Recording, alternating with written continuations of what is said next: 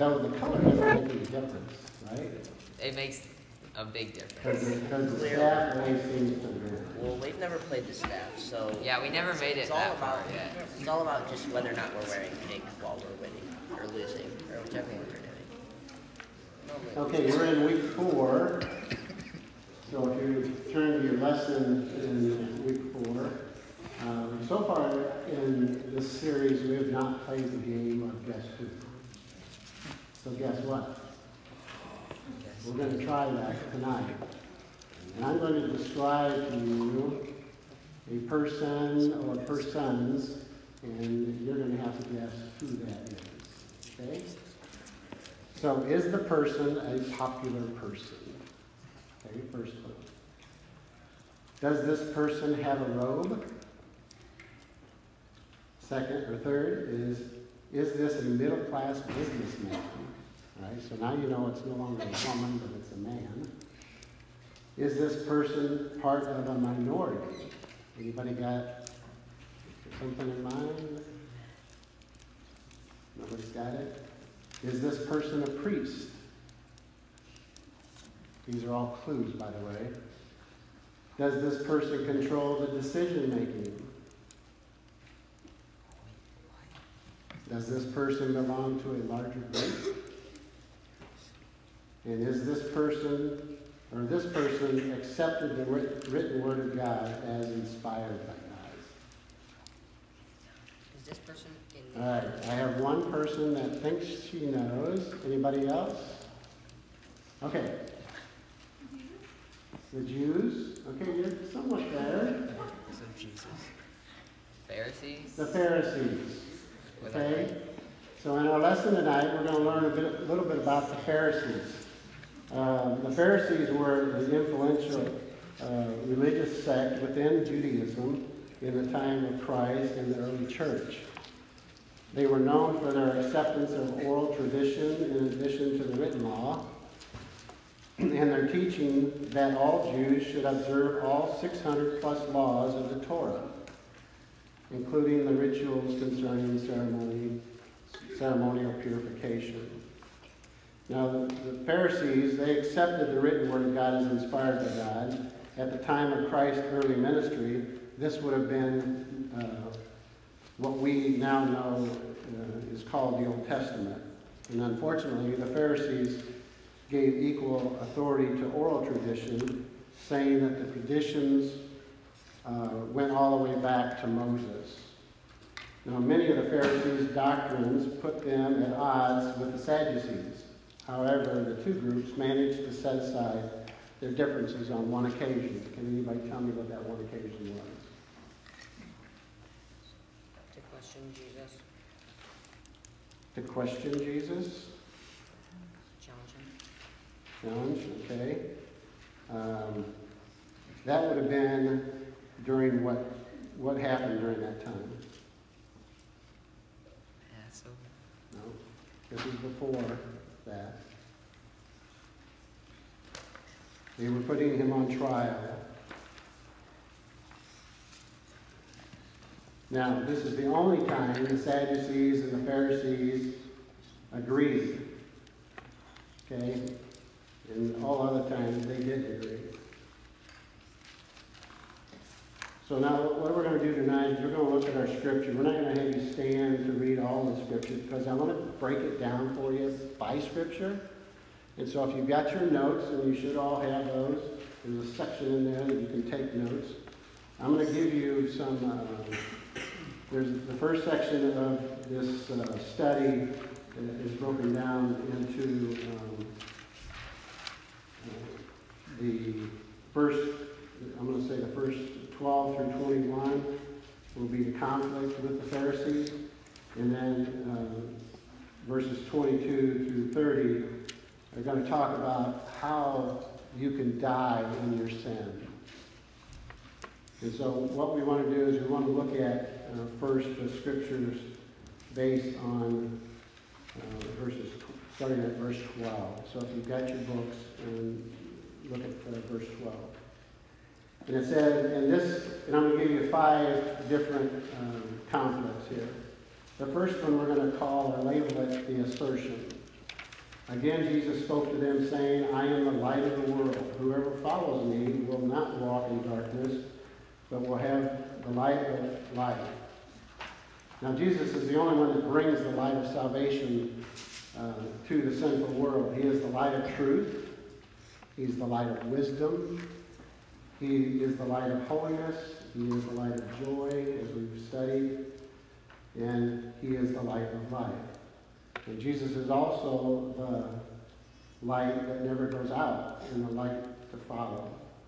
God does not accept half-hearted following of Christ. We come to Jesus on His terms, not on yours, on His. And He does not come, and if, if you don't do that, then He does not come at all, as told to us in Matthew 8, 8 22. And I'm going to read that for you. Now when Jesus saw a crowd around him, he gave orders to go over to the other side. And the scribes came up and said, Teacher, teacher, I will follow you wherever you go. And Jesus said to him, Foxes have holes, and birds have air in the air have nests, but the man of God has nowhere to lay his head. Another disciple said to him, Lord, let me first go and bury my father.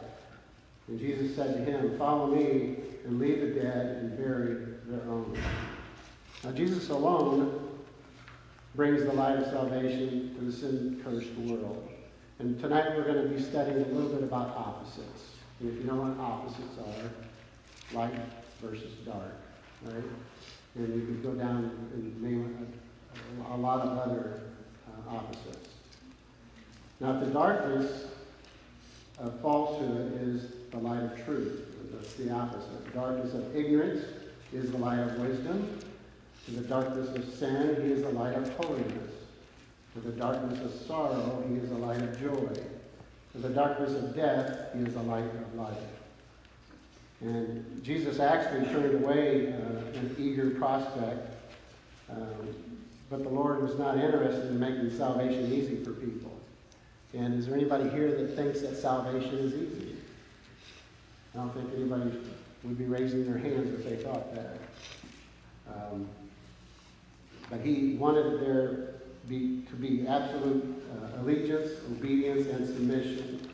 And in Luke 9, 23 24, he says, uh, If anyone would come after me, let him deny himself and take up his cross daily and follow me. For whoever would save his life will lose it, but whoever loses his life for my sake will save it. So let's look at the next verse, verse 13. So the Pharisees said to him, You are bearing witness about yourself. Your testimony is not true. Has anybody here been in a court of law before? Um, you had to stand before a judge or sit beside him as you're a witness. Um, and usually it takes uh, in a court of law, it takes more than one witness to be able to prove something. But Jesus in this passage is talking about uh, the Pharisees are, are basically acting negatively to Jesus' claim, and they refused to believe him that what Jesus was telling him was true. And there was others that could say that they witnessed the truths of uh, Jesus' claim. A couple weeks ago, we talked about John the Baptist. He was one of those that could be a witness. And then there was the 12 disciples. They followed, him. they were with him all the time. The Samaritan woman, Martha, and those who witnessed the raising of Lazarus. Uh, those were all witnesses. And this, the Pharisees' skeptical, skeptical response shows us just how difficult it was for them to comprehend what Jesus was telling them. Now, the next conflict we're going to call the answer. And Jesus answered in verse 14 Jesus answered, Even if I do bear witness about myself, my testimony is true. For I know where I came from and where I'm going. But you do not know where I come from or where I'm going. Sounds a little confusing, doesn't it? And you have to be able to follow that. You judge according to the flesh. I judge no one. Yet even if I do judge, my judgment is truth. For it is not I alone who judge, but I am Father who sent me. In your law it is written that the testimony of the two people is true. I am the one who bears witness about myself, and the Father who sent me bears witness about me. They said to him before, Therefore, where is your Father? And Jesus answered, You know neither me nor my Father. If you knew me, you would know my Father also. Now, the testimony of one person can be true even if it is not supported by anyone else. I mean, you probably all have been in situations like that where you've um, basically you're the only one and you knew it was true, and so you know until they can prove that it's not, then to you it's true. When the scripture talks about two or three witnesses, this was a means of establishing truth in the court of law, and that's where you see most people bringing witnesses to the court uh, to testify. But Jesus gave his enemies three evidences to support his self testimony as the truth, each related to his deity, the very thing that scandalized them the most. So the first one is he supported his claim by referring to his divine origin and destiny. So when you look at the scripture that we just read, it says, For I know where I came from and where I'm going, but you do not know where I come from and where I am going. The second one is the support from the credibility of Jesus' testimony is based on his divine nature shared with his Father. In, in the scripture, it talks about, Yet even I, even if I do judge, my judgment is true. For it is not I alone who judge, but I and the Father who sent me. And then the third reason is, thirdly, the final vindication that his self-witness was true. Jesus rebutted the Pharisees' false allegations that he was his only witness. And in verse 18, it, it talks about, I am the one who bears witness about myself, and the Father who sent me bears witness about me. Now, Jesus' statement was telling them that he was not judging according to the flesh, and the Pharisees were still not satisfied. And so this is, you know, a group of guys that, you know, they, again, were their own rulers. And the fact that they thought like they did proves that they did not know the Father. And Matthew 11, 27, and that wasn't in part of our reading tonight, it says, All things have been handed over to me by my Father, and no one knows the Son except the Father, and no one knows the Father except the Son, and anyone to whom the Son chooses to reveal him. And although the pride, they pride themselves on knowing him, the Pharisees were actually ignorant of the spiritual reality. And then verse 20, uh, in our scripture passage tonight, it talks about, and we're going to call this the area, and it's basically where this is happening. It said, These words he spoke in the treasury as he taught in, the temple. No one arrested him because his hour had not yet come. Now, this is where Jesus faced, was faced with confrontation with the religious leaders uh, quite often. This was not a building. Uh, this is where the treasury boxes were located in the temple complex. And in that particular area that they were referring to is called the Court of Women, the second most outer court. It was named this because this was as far into the temple that the women were normally permitted to go. Each treasury box was marked to designate where the money was to be used. And this also was the place where Jesus witnessed the, the widow making her one cent offering. And you can find that in Mark 12, 41 to 44. And then jumping back to verse 21, and we're going to call this section the announcement. So he said to them again, I'm going away, and you will seek me, and you will die in your sin where I'm going. You cannot come. In, in John 7, 33 uh, 34, uh, Jesus warns the crowd. Jesus uh, said to them, He says, I will be with you a little longer, and I'm going to him who sent me. You will seek me, and you will not find me. Where I, where I am, you cannot come. And the reality of the truth is re- repeated through Scripture. Uh, is that those who reject Christ will suffer the consequences of their sin.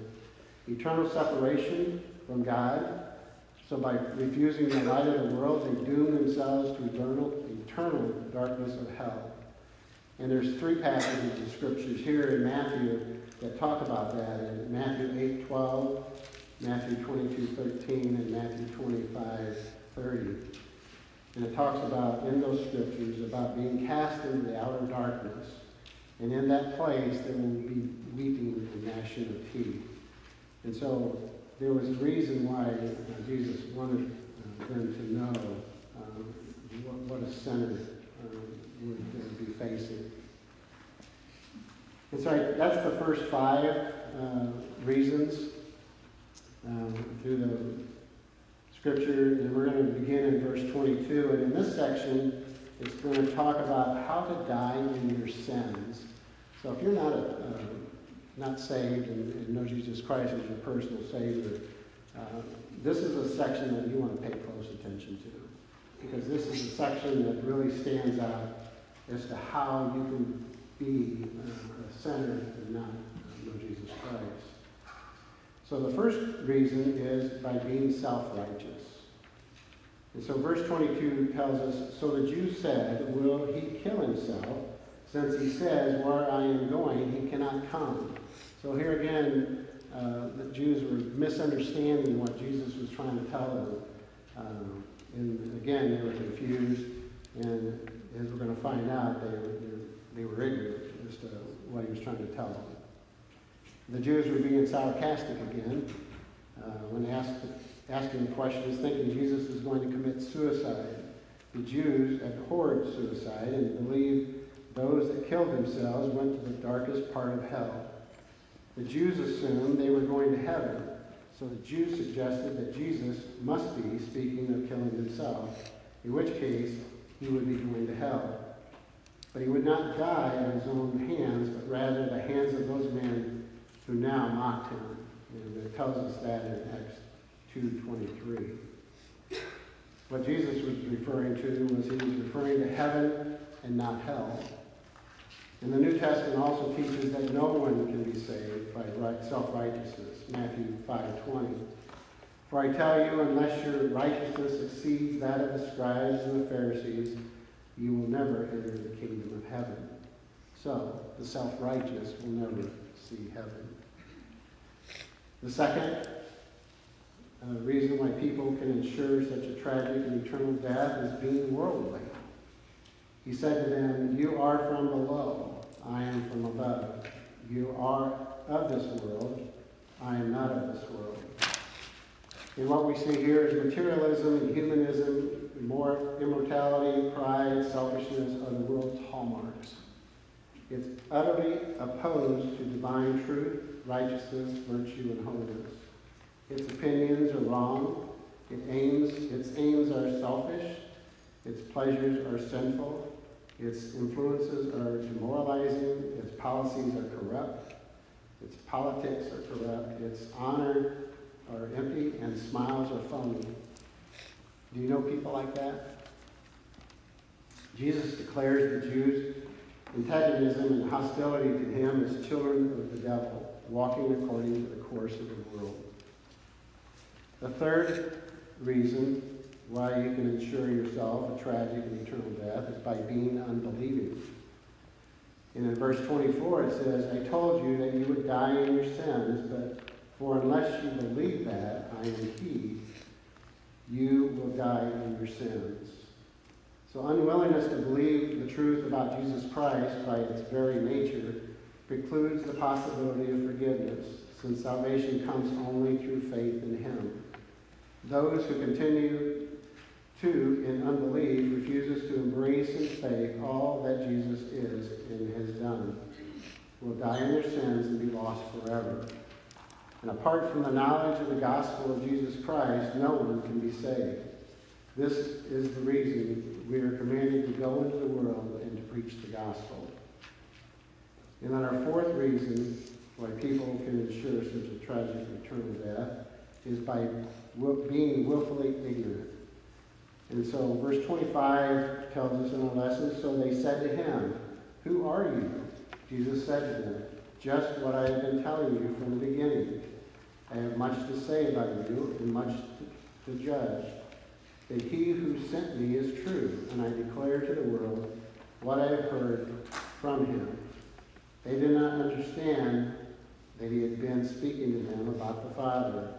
So Jesus said to them, When you have lifted up the Son of Man, then you will know that I am he, and that I do nothing on my own authority, but speak just as the Father taught me. And he who sent me is with me. He has not left me alone, for I always do the things that are pleasing to him. And as he was saying these things, many believed in him. So here the Jews are, again, asking questions about, uh, again, in the light of all the miraculous signs that Jesus had performed. Nonetheless, Jesus did have many things to speak and to judge concerning them. Their ignorance was excusable. There was coming a day, however, when the truth of his claims could be confirmed so that he become undeniable. But the minority, or the majority, in spite of the evidence, re- uh, to believe. As a result, they condemn themselves to the ultimate die of their sins and never see heaven. So my desire for you tonight as students is to understand what these, this passage of Scripture is telling us. Um, to choose to follow Jesus. And if you don't, then you're just like those Pharisees that were questioning Jesus. They didn't understand, they were ignorant. Uh, they wanted to be more of a part of the world than they wanted anything else. And this is something that uh, we as Christians um, need to be very aware of what's going on around us. I mean, it's a lot of times we get caught up in our own little thing. Uh, sometimes we let sports get in the way. We let um, things that um, we enjoy the most seem to take the priority over everything else. But what Scripture here tonight is, and I, I consider this passage of Scripture probably one of the most important passages of Scripture that we're going to be studying. That first of all, you have to accept Jesus Christ as your personal Savior, and then you have to know that Jesus wants you to follow Him. And what that what does that mean? You have to give up a lot of things. You have to give up. Maybe you have to give up sports because that's dominating your life. Maybe you have to give up, you know, other activities that you're involved in. Um, but in order for you to follow Christ, you have to deny yourself and to follow Him. So tonight, I'm hoping that this has given you a lot to talk about in your small group time. Uh, this gives you uh, a little bit more insight about what the Scripture is telling you. And, and so I want you to um, really think about that and talk about that within your small group so that you really understand it. So let me close this uh, in our time prayer here, and then uh, you can be dismissed to your classes. So, Lord, I pray that your word is spoken to these students tonight, and for those that have not committed to follow you, would do so tonight. Open their hearts to then accept you and to follow you from this night on. We love you, Lord, and it is in your Son's name we pray. Amen. You are dismissed.